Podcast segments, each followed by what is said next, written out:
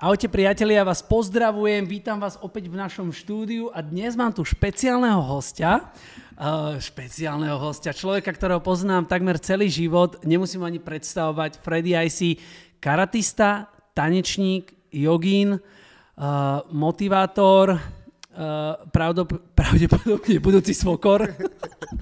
vítam, ťa, vítam ťa u mňa v štúdiu. Ďakujem veľmi pekne za pozvanie. Freddy, ja ďakujem veľmi krásne, že si prišiel, pretože v, dnešno, v dnešnej dobe, a hlavne ty si extrémne vyťažený človek a viem, že, viem, že nájsť si čas uh, v, takej, v, tak, v, takom, v takej chvíľke tvojho pokoja a kľudu a nájsť si čas rozprávať niečo ďalej a stretávať sa s ľuďmi to asi, to asi je veľmi ťažké u teba, lebo viem, že máš extrémne veľa aktivít a viem, že sa staráš o veľmi, veľmi veľa zvieratiek a hneď na to nadviažem.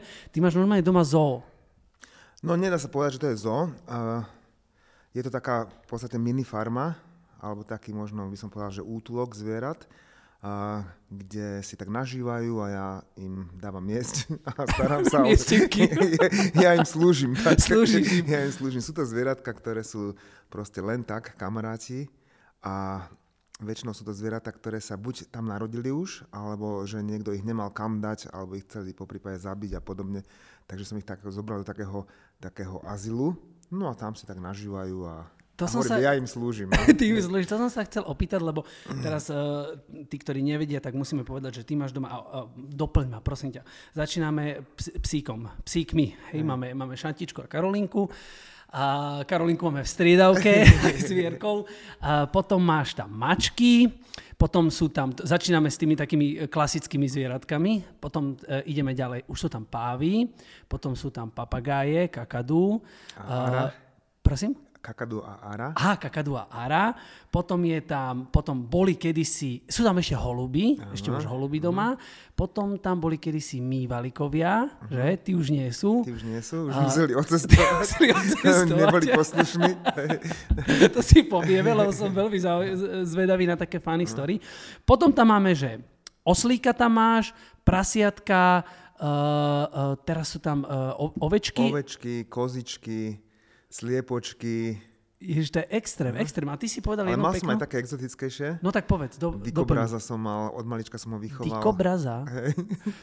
Mňa by inak zaujímalo, že kde si ty prišiel k Dikobrazovi? No, keď niekto akože chce, tak uh, tieto kanály si vie nájsť. Ja som mm-hmm. mal proste Dikobraza úplne od malička a bolo to také zaujímavé maličké stvorenie, ktoré som musel každé dve hodiny kojiť vyslovene z, z flašky, som mu dával jesť a, a vyrastol z neho obrovský dikobraz, ale tiež musel ísť potom preč, musel sa pobaliť a odísť.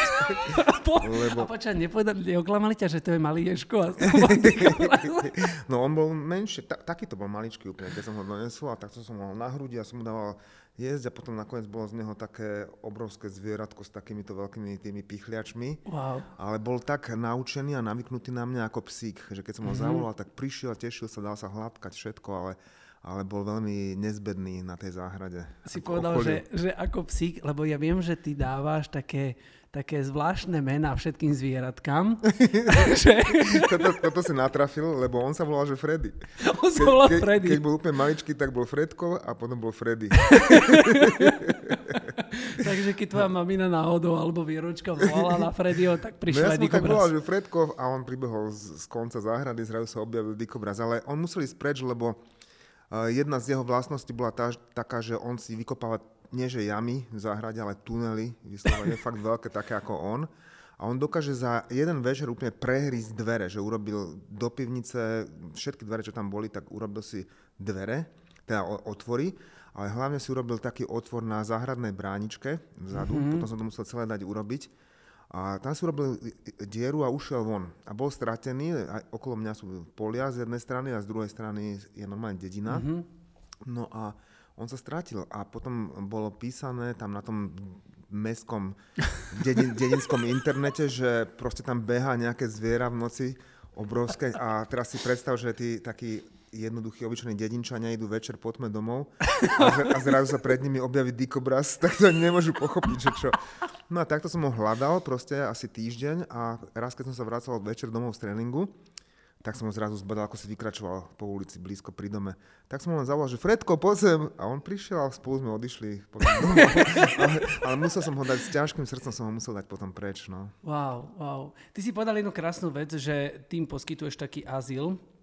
Takže ty si sa dostal aj k tým zvieratkám uh, takou formou, že ich zachraňuješ tie zvieratka pred tým, že ich niekto nechce, alebo sú odvrhnuté, alebo, niekto, alebo išli na smrť, tak ty si si to boli ano, také tak začiatky, že tak si začal s tými zvierat, tak zvieratkami? Vždy som mal akože túžbu uh, mať zvieratko už od uh, vlastne tých mojich detských čias, ale keď, som, keď som sa presťahoval do toho domu, kde teraz bývam, tak tam vznikol aj priestor na to.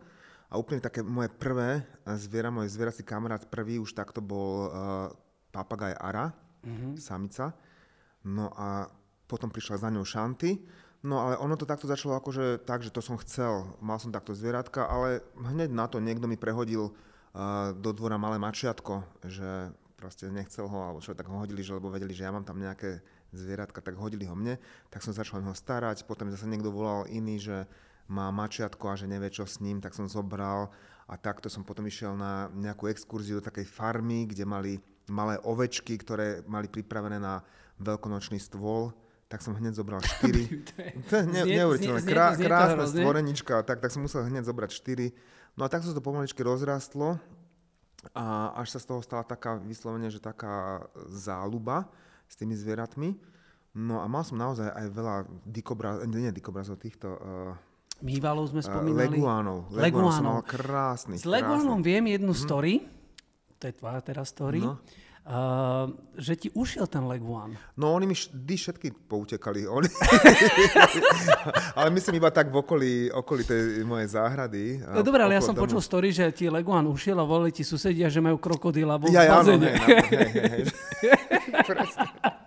tak lebo ja som mal uh, dvoch takých fakt, že veľkých leguánov. Jeden bol, že 70 cm. Mm-hmm. Mala, tak to je pre človeka, ktorý tiež není na to zvyknutý a ktorý proste nepozná zvieratá, tak je to niečo veľmi zvláštne, hej.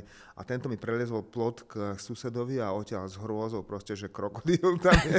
Ale teba majú radi susedia. Áno, majú radi, oni sa na to zvykli a cel, celkom sú tolerantní. Len ja som musel vyriešiť potom tú situáciu tak, že keď sa začali tie zvieratka trošku takto množiť, tak som si musel prenájať ešte jeden taký dvor, takú stodolu, kde teraz oni proste žijú trošku mimo uh, toho môjho bývania. Takže susedia teraz musia len tolerovať uh, na jar spievanie pávov a papagájov. Ale... ale to musí byť príjemné. No, ako Chvíľku. komu, ale myslím si, zatiaľ, zatiaľ, Prvý zatiaľ, týždeň. zatiaľ už teda 10 rokov, 10 rok už takto teraz wow. žijem s obklopený zvieratmi a zatiaľ sa nikto nejak vážnejšie nestiažuje. Takže... Musím, uh, teda, bol som pozrieť na, na, na tom druhom pozemku, čo si spomínal a priznám sa, že keď som tam vstúpil, išiel som tam s Vieročkou, a Vieročka mi otvorila teda bránu, že poď donútra, neboj sa, neboj sa. A potom ma tam zavrela, nechala ma tam. A ja som tam ostal sám so somárikmi, s týmito e, ba- barančekmi. A nebolo by všetko jedno, priznám sa, lebo zrazu som, to je iné, keď sa tak pozeráš v zoologickej, jasné, niekde jasné. Pozer- a zrazu si medzi nimi. Ty už asi toto vôbec nemáš, ono, absolútne ono, ono ide o ten zvyk, lebo ja som bol tiež človek, ktorý proste celý život žil a rástol v meste a zvieratá som poznal z televízie a z takého občasného e, nejakého e, stretnutia sa s nimi v zoologickej záhrade alebo podobne. A teraz, jak som začal takto s nimi e, byť v takomto úzkom kontakte, tak človek sa naučí trošku aj tej ich povahy, že ako, ako oni rozmýšľajú, ako sa správajú, aké majú tie inštinkty, a podobne, takže veľa to naučí a naozaj ide o, o ten zvyk, že človek trošku cíti taký rešpekt, viem sa do toho mm-hmm. úplne vžiť, do toho, do toho tvojho pocitu, lebo napríklad taký somár, to je dosť veľké to zviera. veľké zviera, veď tie... koľko ten, ten tvoj somár, koľko váži? No, to Inak, keď ne, ne, ne, Inak keby tu bola žena, že ten tvoj somár koľko váži doma? ono, ono, neviem presne koľko váži, ale je to také dosť veľké zvieratko pomerne. Ale on je neskutočne krotký a taký, mm-hmm. taký prítulný a vyslovene, že on baží po láske a po hladkaní a tak. No a sú tam ale tie, tie barančekovia s tými rohmi a tak, tak vyzerá to ako, že... No to keď sa proti veď tebe bol aj, bol, bol aj rytmus u mňa na návšteve, bol tam na tom dvore a ten tiež tak tam postával pri tej bráničke a kúkal s takým pohľadom, že, že to, to, toto čo je, vieš.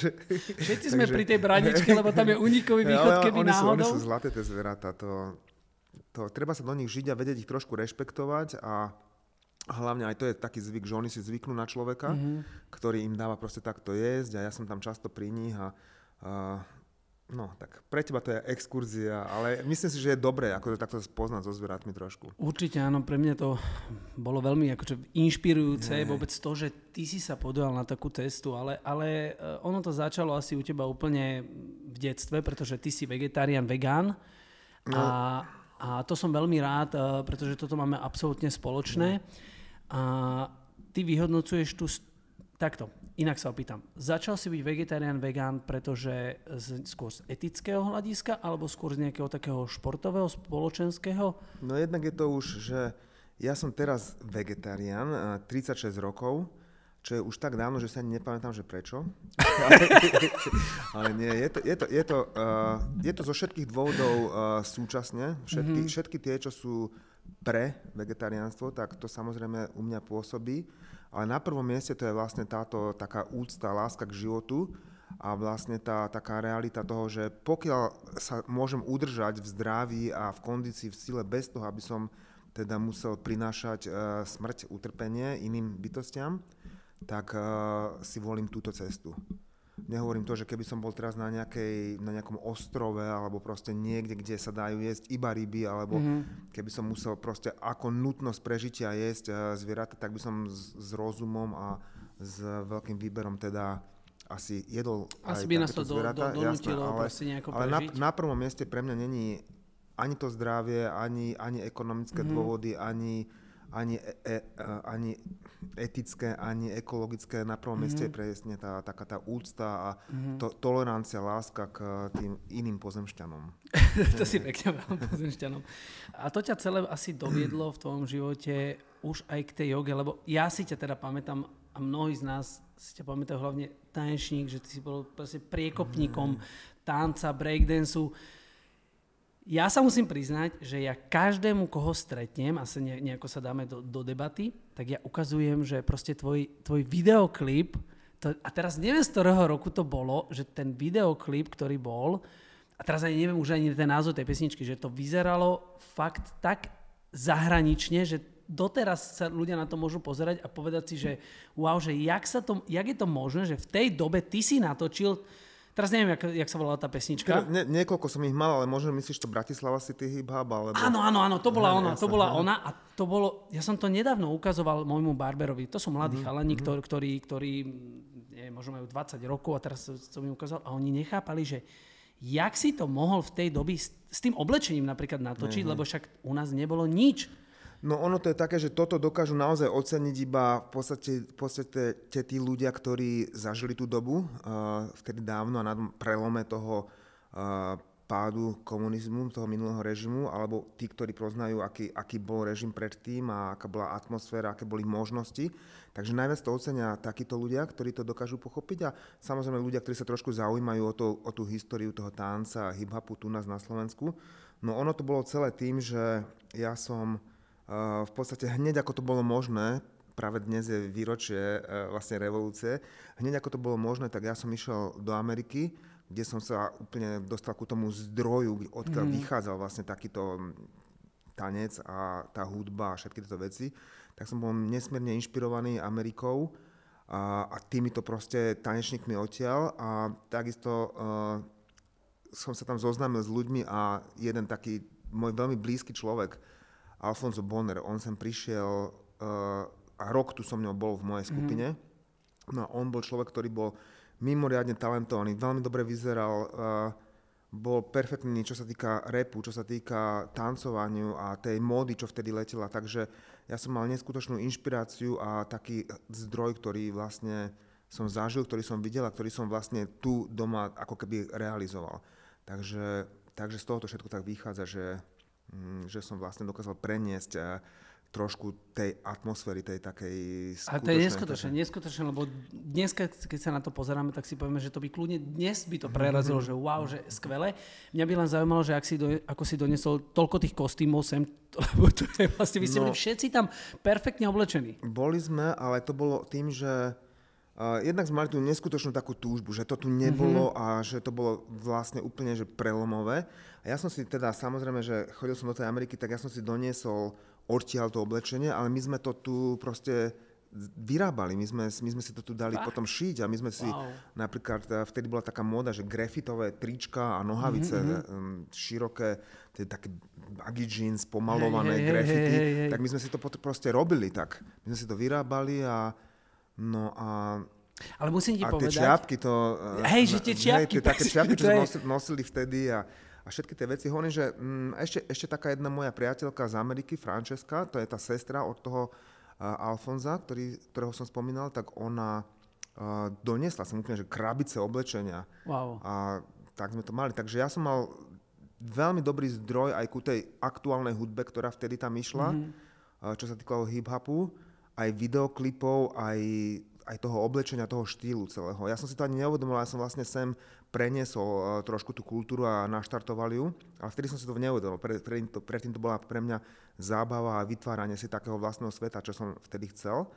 No. Musím hneď do toho hmm. skočiť a povedať, že, že tí, ktorí nevedia, tak ty si zakladateľ hlavne gumených chlapcov, dobre hovorím? Áno, som jeden. Breakdanceovej, čiže jeden z tých, tí, ktorí hmm. vlastne boli úplne priekopníci toho celého breakdance, vôbec nikto ani netušil, že, že, že o, čo, o čo sa jedná. Vlastne ty si ostatnými tak začali vlastne vytvárať ten hip-hop a tento, tento štýl, vtedy ani speváci vlastne asi neboli?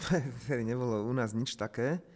A všetko bolo také, že také súkolie vlastne kolesa toho osudu a z hodou okolností ja som práve v tom čase v tejto krajine tu stál uprostred toho všetkého a mal som proste, bol som úplne pripravený eh, nasávať niečo také, čo išlo v celom svete a pretože tu u nás bola taká doba, že neboli informácie, hranice boli zatvorené, mm-hmm. tak ja som mal také šťastie, ako keby som bol trošku vyvolený tým osudom, že a, a, veľkou chuťou teda. A, Super, že si to povedal, že tým vyvoleným, lebo uh, teraz som ti chcel dať takú otázku, že či si ty uvedomuješ, že v každej sfére, ktorú si ty začal, pretože to je sféra tanec, mm. hip-hop, potom je sféra yoga, sféra karate, si takým, a nie že priekopníkom, ale, ale, ale veľmi inšpiratívnou osobou. Pretože už ťa mnohí teraz napríklad nepoznajú, že z, z obdobia tanca, veľa, veľa ľudí ťa pozná z, z komunity, že jogi. A tá tiež yoga proste začala u teba, ja ani neviem, že kedy to tak nejako u teba začalo, lebo ja, som ťa stále vnímal cez ten tanec, potom uh, samozrejme, že učil si uh, bojové hodiny ako tajbo a capoeiru mm. a, a rôzne, inak aj tam si inak jeden z tých priekopníkov. Ty si so všetkým tak začal, ty si všetko tak rozbehol a potom ako keby si išiel do nejakého ďalšieho smeru, ako keby si si povedal, že tu som to už proste urobil, dosiehol, už si to robte sami a ja idem iným smerom. No ono si to práve teraz povedal, že neviem, čo mám ešte dodať. Lebo si to tak povedal, že mm, keď sa pozerám teraz tak spätne na ten svoj život, tak áno, tak toto je tak na, takýto nejaký údel a také nutkanie mám uh, niečo také rozbiehať. A najviac si ale zakotvil teraz asi v tom karate v tej joge. Ono to je také, že to sa nedá povedať, že najviac, lebo tie veci ma sprevádzajú úplne od začiatku. Ono to všetko mm-hmm. uh, stále od začiatku sa nejakým spôsobom prelinalo len niečo, niečo som dal von a za niečím som išiel viacej a za niečím menej mm-hmm. a potom zase prišiel lepší čas pre niečo iné, čo som rozvíjal a podobne. Takže tieto, hlavne tieto dve veci, ktoré hovoríš, tak sú také, čo ma sprevádzajú úplne celý život. Celé sa to odštartovalo vlastne z karate a to karate mi je také, že teraz sa tomu venujem 44 rokov a dá sa povedať, že možno najaktívnejšie zo všetkých tých svojich činností, eh, čo robím a stále ma to tak nejako ako drží. To je také ako súkromné, osobné, pre mňa taká v podstate cesta života sa dá mhm. povedať. Takže to a všetky tie veci ostatné vychádzajú z toho. Tiež yoga, vieš, hovoríš, že si ma poznal ako tanečníka, ale, ale jogu som ja vždy robil uh, pre seba, vieš, len som to nedával nejakým Nedával spôsobom si to von. Nezdielal Takisto, si to. takisto mm. Qigong a Tai Chi, to sú veci, ktoré ja som už dávno poznal a ktoré ma akože naplňali alebo nejakým spôsobom mi pomáhali byť lepší v iných oblastiach No a potom príde zrazu čas, keď si uvedomím, že chcel by som toto šíriť, že chcem toto viacej rozvinúť. Takže, takže takto to je v podstate so všetkým. Úplne perfektne sme prešli do toho, čo by som chcel najviac s tebou rozoberať a je, to je to, aká je dnešná doba, aká je veľmi uponáhlaná, aká je vystresovaná, aká je aká je možno bezmotivačná, že tí ľudia sú bez, bez motivácie, sú, sú bez eh, svetla, energie, sú proste takí... M- mohli by sme rozprávať, že je to viacerými spôsobmi, možno, možno tou strávou, nejakou tou etikou. Viem, že ti dám takú otázku, na ktorú sa nedá odpovedať, mm. ako keď sa mňa niekto spýta, že ako má schudnúť, tak tiež neviem hneď povedať. tak, ale ako by si tí ľudia mali zachovať nejaké, nejaký ten pokoj v duši a proste nejak, aby sa odosobnili od toho celého sveta? No, ono to je naozaj veľmi ťažké, ale trošku to je aj prehnané z toho pohľadu, ktorý teraz tak, uh, je taký trend, na ktorým sa ľudia pozerajú na svet. A z, z toho, čo si teraz povedal, by som začal tým, že v podstate ten svet nikdy nebol veľmi dobrý a mm-hmm. dokonca bol mnohonásobne horší. A my si tak hovoríme, že a teraz je taká zlá doba a teraz je to také hrozné, teraz sú ľudia takí, ale keď sa, keď sa pozrieme trošku späť, tak čo bolo pred 500 alebo 600 rokmi, alebo, alebo v minulom storočí napríklad, ktoré sa považuje za to najhoršie, mm-hmm. najkrutejšie storočie zo všetkých storočí, tak boli, boli hrozné veci a hrozné, hrozné obdobia. A celý, celý svet, história ľudstva je prepletená vojnami, epidémiami, chudobou a hladomorom a krútosťou a všetkými týmito vecami. Takže dá sa povedať, že napriek tomu všetkému, čo sa teraz deje, tak je najlepšie neskutočne dobre. Len my eh, v tomto luxuse, v ktorom žijeme oproti tým ostatným dobám, Uh, máme aj také väčšie nároky alebo sme aj citlivejší ku tomu, že všetko znášať. No a ako hovoríš, tak teraz je taký trend, že, že je to zlé, je to horšie, je to najhoršie a tak. A práve toto rozmýšľanie si myslím, že vytvára aj tú realitu, aj v nás samotných, aj v tej spoločnosti, že, že veľa si všetci hovoríme, že všetko je zlé, všetko je smutné, všetko musí byť ťažké a podobne. A takto sú ľudia presvedčení. Absolútne podvedomie ľudí je presvedčené o tom, že že to musí ísť zle, že není dobré, že všetko je smutné a podobne, ale tým sa to práve tvorí a tým sa tvorí tým ľuďom aj ten vnútorný pocit takej beznádeje, takého smutku a tým sa vytvára aj celé to okolie, celá tá spoločnosť je taká nastavená. Hej, prišla teraz tá korona, a bolo to hrozostrašné, aspoň tie začiatky mm-hmm. boli fakt desivé, ale prinieslo to úplne, že neuveriteľný strach, veď oveľa horšie epidémie boli voľakedy a beznádejnejšie, aj dlhšie trvajúce, aj väčšie obete, a čo sa týka e, Čierneho moru alebo španielská chrípka alebo podobne, takže boli už také obdobia, len my to tak veľmi ťažko a veľmi citlivo všetko prenášame a tak si tvoríme a vytvárame si ten pocit toho, že niekto nás stále ovláda, niekto nás chce zničiť, e, všetko, všetko už e, proste ide dole vodou a, a tieto veci, takže s tým hey, si vytvárame aj taký pocit, že... potom, hej, ale nie? práve ľudia by sa mali naučiť, presne, to sa nabaluje mm. a mhm. to vnútorne ľudia takto rozmýšľajú a cítia, ale naopak mali by sa naučiť sa ľudia teraz už zastaviť zase a začať rozmýšľať pozitívnejšie, trošku tak uh, tak uh, s takou nádejou a vytvárať si takú vnútornú realitu, ktorá naozaj prenesie teda aj ten vnútorný pocit aj do toho vonkajšieho uh, životného štýlu, samotného zdravia toho človeka a nálady, energie a takto, keď sa budú ľudia týmto spôsobom trošičku uh, uberať, tak sa potom aj tá spoločnosť celá stane taká optimistickejšia, taká nádejnejšia. Lebo tu zo všetkých strán naozaj, či sú to správy, či sú to noviny, rádia a proste uh, ľudská spoločnosť, tak všetko sa rozoberá, ako je zle a ako len bude hrozne zle. A všetci očakávajú budúcnosť s takým strachom a, mm-hmm. a mhm. takou, takou temnotou, beznádejou. No, ja si myslím, že to není dobré. Samozrejme, treba byť realistický, ale není dobré rozmýšľať iba tak negatívne. Takže odpovede, že začať trošičku s tým podvedomím pracovať tak, že vedomím mu posielať uh, tie také pozitívne myšlienky. To je, absolútne s tebou so všetkým súhlasím. Každého sa teda pýtam, lebo tento podcast je hlavne taký motivačný a mal by byť taký jasné. motivačný pre ľudí a každý má nejaký iný názor, nejaké zmýšľanie. Niekto možno, niekto, kto sa venuje viacej športu, niekto, kto sa venuje možno ako ty viacej tomu vedomiu a, a tej meditácii a, a teba tak, tak vnímam ako človeka, ktorý sa viacej s, s tou hlavou hrá ako skôr len nejakou, nejakou motiváciou, že ráno, že poď idem, proste musím ísť cez bolesť že ono sa to tak možno aj pre nás ľahko povie, že mali by sme byť pozitívnejší, ale mnohí z nás, alebo mnohí ľudia si ani nevedia predstaviť, že dobre, tak čo teraz mám sa ráno zobudiť a mám sa smiať, aj keď sa mi nechce smiať, tak čo mám robiť? No ľudia jednak ani nechcú. Niektorí ľudia chcú zotrvávať v takom stave, mm-hmm. ale to není vôbec také ťažké. Ono to, ono to fakt funguje aj z hľadiska jogy, aj z hľadiska uh, naozaj vedeckej psychológie, že človek, ktorý sa nastaví určitým spôsobom. Veľmi jednoduché je, keď sa človek eh, večer pred spaním na niečo nastaví, že na druhý deň, na druhý deň budem plný energie, budem čerstvý. Prepač, na... teraz sa rovno opýtam, uh, uh, nechcem skákať do reči, ale je teda dobré, že večer predtým už sa nastaviť na to rozmýšľať v tej ak, posteli, že čo budem robiť zajtra? Ak chce človek nejakým spôsobom ovplyvniť to podvedomie a mm-hmm. nastaviť sa na niečo alebo zmeniť niečo v sebe, alebo odstrániť nejakú závislosť alebo podobne, tak najlepší čas je, nemusí to byť v noci, ale je to ten čas, keď človek dokáže sa úplne telesne uvoľniť a vtedy, keď zaspáva, tak je chvíľočku v takej hladine, v takej takej, takom stave, že medzi bdením a spaním, keď to telo je veľmi uvoľnené, to vedomé, to bdelé vedomie je už trošku také oslabenejšie a vtedy je prie, o, otvorenejšia tá brána do toho podvedomia. Mm-hmm. A sú to jednoduché veci, keď si človek povie, že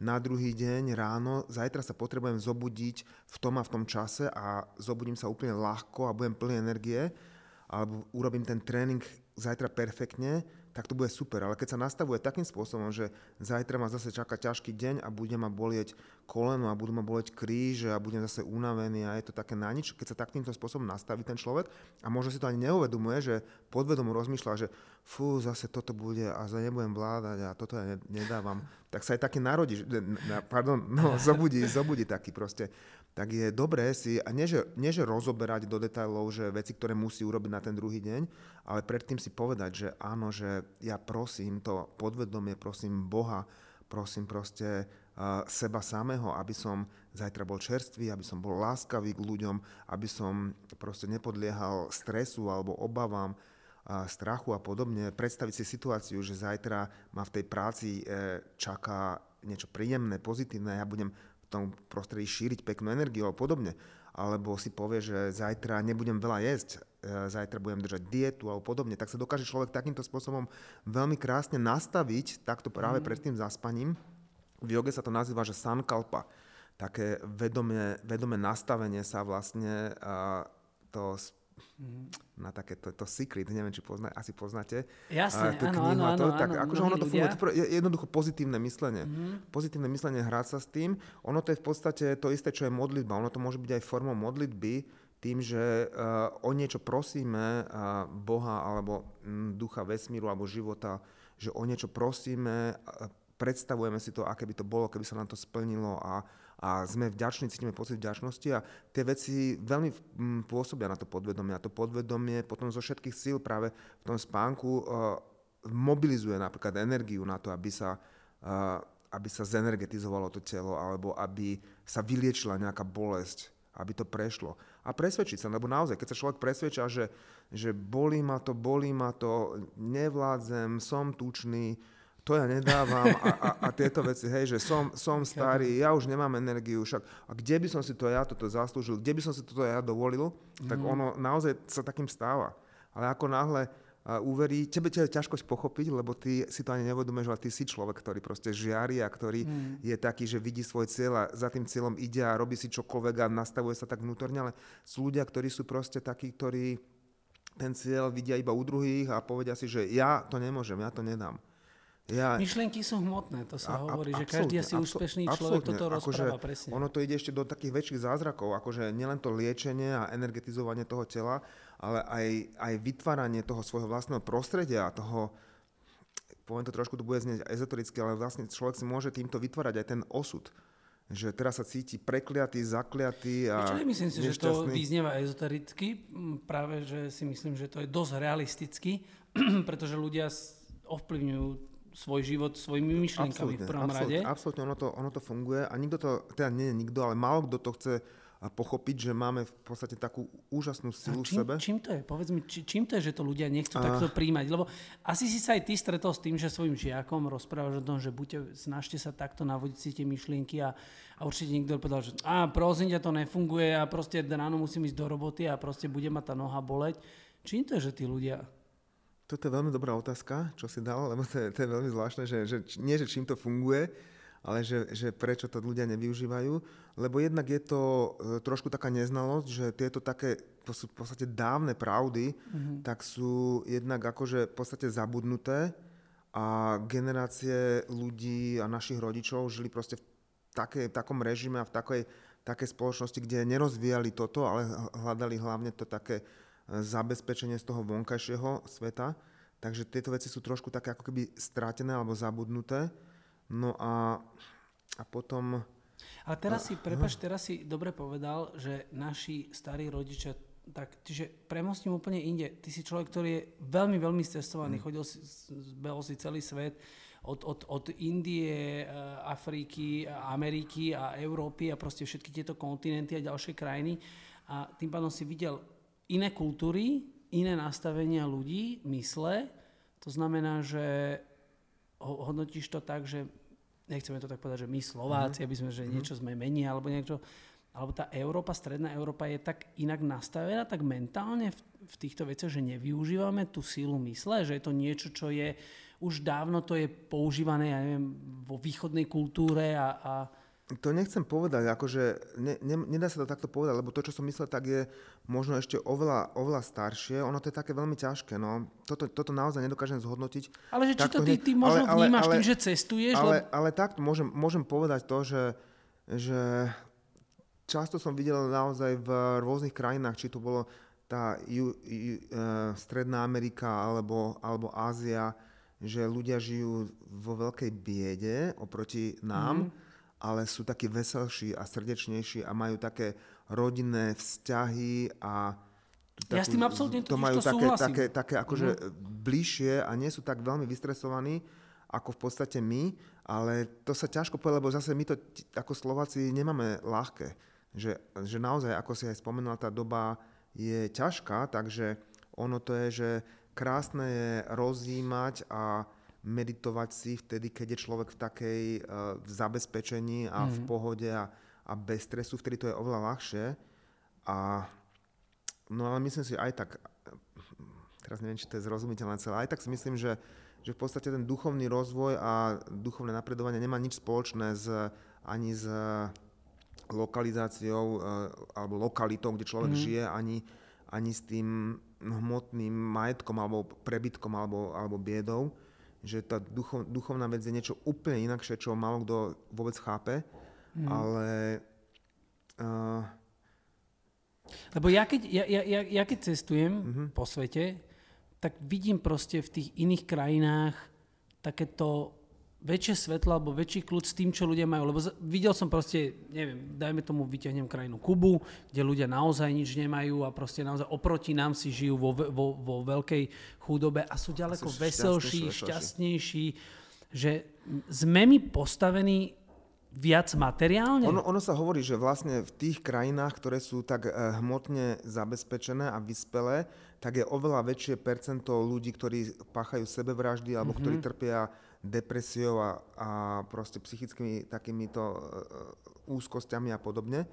Takže to je určitý fenomén a určitý fakt, že človek, aby bol šťastný, nepotrebuje až taký, uh, také materiálne zabezpečenie, ale, ale je to od uvedomenia. No zase ono to je také, preto hovorím, že ja to nedokážem takto zhrnúť, mm. lebo ja zase niekedy ide človek to... do Indie, ide ako, ako Európan alebo západný človek do Indie na totálne posvetné miesta a stretáva sa tam s domácim obyvateľstvom, ktoré je oveľa menej zbožné a, a kultivované ako tí ľudia, ktorí tam prichádzajú, mm-hmm, tí mhm, západňari. Nakoniec zostaneš, zostaneš v šoku, že oni sami nemajú taký rešpekt ku tým vlastným chrámom, e, pamiatkám alebo prírode, ako, ako máme my. Prichádzame mm-hmm. do naozaj exotických nejakých uh, končín sveta, kde domáci proste úplne kľudne hádžu smeti a uh, po prípade starajú sa alebo správajú sa ku zvieratám úplne tak, že zostaneš z toho úplne v šoku. Mm. A ty si tam prišiel s predstavou, že ideš do nejakého proste rája, kde sa to naučíš a nakoniec zistíš, že, že títo ľudia, takíto vyspelejší západní ľudia majú oveľa viacej aj citu, aj ekologického zmýšľania a dokonca aj viacej duchovnosti ako domáci. Takže ťažko sa mi to, akože sú to také protiklady v tomto, že aká je ľudská spoločnosť, ale myslím si, že všetko záleží hlavne od takého jednak od výchovy, mm-hmm. od rodín, od rodiny a, a potom od toho, že jednotlivca.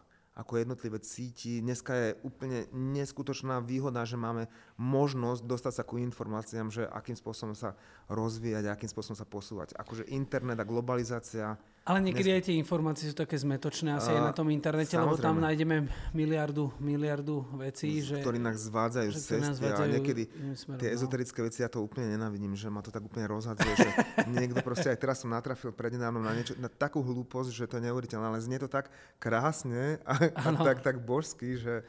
Je to, uh, lebo mno, mnohí z nás si možno uh, nechcem povedať mnohí z nás, lebo ja k ním nepatrím, ale keď si predstavia, že ja neviem, meditácia, yoga alebo niečo, tak vidia proste ženu behajúcu holú polúke s kvietkami vo vlasoch a teraz tá ezoterika a všetko. Jasne. Pritom to je vlastne niečo úplne iné, že, že človek má ten životný asi balans. Veď aj ty si človek, ktorý má rád modernú hudbu, nie si teraz, ktorý sedíš v nejakom lotosovom kvete od rana do večera a príjmaš svetlo, hej, alebo niečo. No, čiže... zase tu je ďalšia vec, čo si povedal všetko, že už bodka. Po, povedal, povedal si to tak, že, že Janko to úplne vystihol teraz, že, že presne si to povedal, že e, takto to je. A skutočne ten, ten duchovný svet a ten duchovný rozvoj je bohužiaľ často úplne niečo iné, ako si ľudia predstavujú. Mm-hmm. A to zase sa nedá rozobrať v tejto krátkej jasné, relácii. Jasné, jasné, ale to si čo, ešte, čo môžeme, si ja to si ešte môžeme rozobrať. Uh, čas sa nám kráti, lebo ja som vedel presne, že ho, sme sa bavili, že koľko bude trvať podcast, eh? tak 20-30 minútoví ľudia si to stihli a už proste máme 40 minútu. Wow. Tak um, ešte by som chcel ale zhodnotiť jednu vec, alebo zhodnotiť, opýtať sa.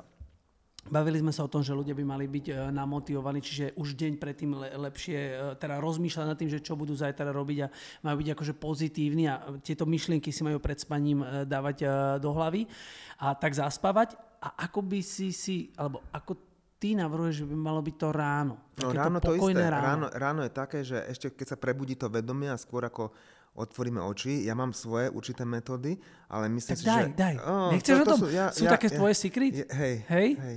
Tak vymyslí si nejaké. Ma, My to nikomu akože nepovieme. Není, není to secret, není to secret, ale mm, pre niekoho možno, že úplne nepochopiteľné alebo, alebo zbytočné. Alebo mm-hmm. ale chcem povedať to, že keď sa to vedomie prebudí a ešte ani neotvoríme oči, tak mali by sme práve si povedať, áno, teraz sa stabilizujem, ďakujem veľmi pekne, pane, že som sa mohol vlastne zobudiť a že teraz sa budem snažiť uh, o to, aby išla zo mňa dobrá energia. Budem sa snažiť všetky správy príjmať eh, s pokojom a s nadhľadom a budem sa snažiť šíriť okolo seba dobro a podobne. Že dneska budem nabitý energiou a podobne. Akože lepšie je takto rozmýšľať, takto pozitívne si povedať pár viet, stabilizovať sa, uistiť sa, poďakovať. Lepšie ako si hovoriť, No do riti, že sa stane. Zase musím utekať. A no, teraz bude mi zle, zase ma boli toto a teraz ma nasterú tamty. A teraz... Počkaj, opýtam sa ťa, kedy sa naposledy na, nahneval? No to je, to hnev je veľmi dobrá vec. hnev je dobrá vec, lebo keby som sa nehneval, tak mám pocit, že už ani nežijem, ale, ale neviem teraz, kedy naposledy, ale, ale samozrejme, že, že mm, keď sú tie dôvody, tak sa nechám priebeh tomu hnevu. Ja chcel som presne na, naraziť na to, že je to úplne normálne, že ľudia jasné, sa hnevajú, tak, aj ty sa hnevaš, aj najväčší asi ogini. Jasné, kto to tlmí v sebe, tak to není správne, lebo hnev je jedna z božských vlastností a veľmi motivačná. Mm-hmm. A, a takisto aj uh, dekompenzačná, že proste ten pretlak v tele dokáže, kto to veľmi tak môže ochorieť nejakým spôsobom, alebo sa pretvoruje, alebo cíti faloš sám voči mm-hmm. okoliu, alebo sám voči sebe. Takže keď je niekto nahnevaný, tak proste to treba vyraziť, ale samozrejme, že musí to byť v harmonii s tým, s tou rozvahou a s rozumom. Takže aj Freddy aj si sa vie nahnevať. Jasné! Sa. Tak dobre, dobre. Ešte musíme povedať, ak zagratulovať ti takto verejne k tvojmu šiestému danu. To znamená, že ty si zložil skúšky v karate. Ten, kto by nevedel, tak šiestý dan, vlastne prvý dan je čierny, čierny pás a potom sa vlastne roky, rokuce čaká na druhý, tretí, štvrtý, piatý a ty si dosiahol šiestý. Desiatý je ten posledný, ale šiestý dan je v karate svete niečo nepredstaviteľné pre mnohých karatistov, že, že šiestý dán na Slovensku je len hrstka ľudí, ktorí má šiestý dán, ty patríš medzi nich, takže ti takto gratulujeme. Ďakujem veľmi pekne.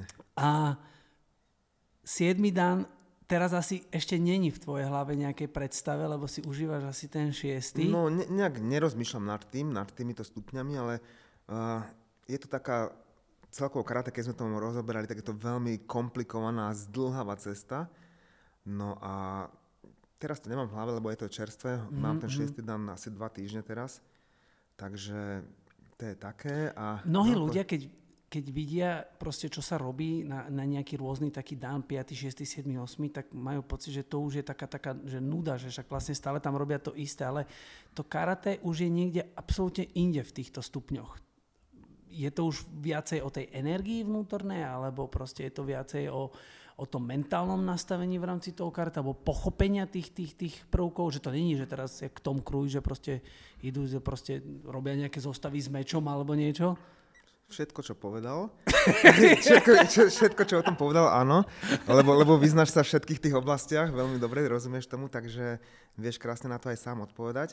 No, aby, aby, aby, aby sme to... Urobil som si sám, teraz to tak znie, nie, nie, nie, som si sám nie, robil lebo, podcast. lebo si človek, ktorý má rozhľad. Má rozhľad okay. a skúsenosti aj z takej oblasti, aj z takej, aj z takej. Takže vieš veľmi dobre dať tie otázky, ale veľmi dobre aj rozumieš tomu. Takže ono to je také, že hovorím, že pochopiť to karate a, a rozobrať ho je naozaj časovo m, mm, na takýto priestor dosť komplikované a možno, že ani nie tak veľmi za, za, zaujímavé pre všetkých eh, ľudí, ktorí teraz toto sledujú. Mm. Takže o tom som veľmi ani tak nerozoberal. Je to veľmi, veľmi jemné a eh, tým, že vlastne by som povedal, že to karate je uh, stáročia uh, vlastne také dedené uh, postupnosťou tých majstrov, učiteľov, dedenie také, dedičstvo takých mhm. proste mm-hmm. toho umenia, tak je tam, obsahuje to naozaj toľko, toľko rôznych aspektov, ktoré, ktoré človek môže rozvíjať a z toho tá športová časť napríklad, alebo tá časť, že, že dokážeš niečo rozbiť alebo, alebo niekoho zbiť alebo podobne, tak je iba veľmi tá špička toho ľadovca, toho celého.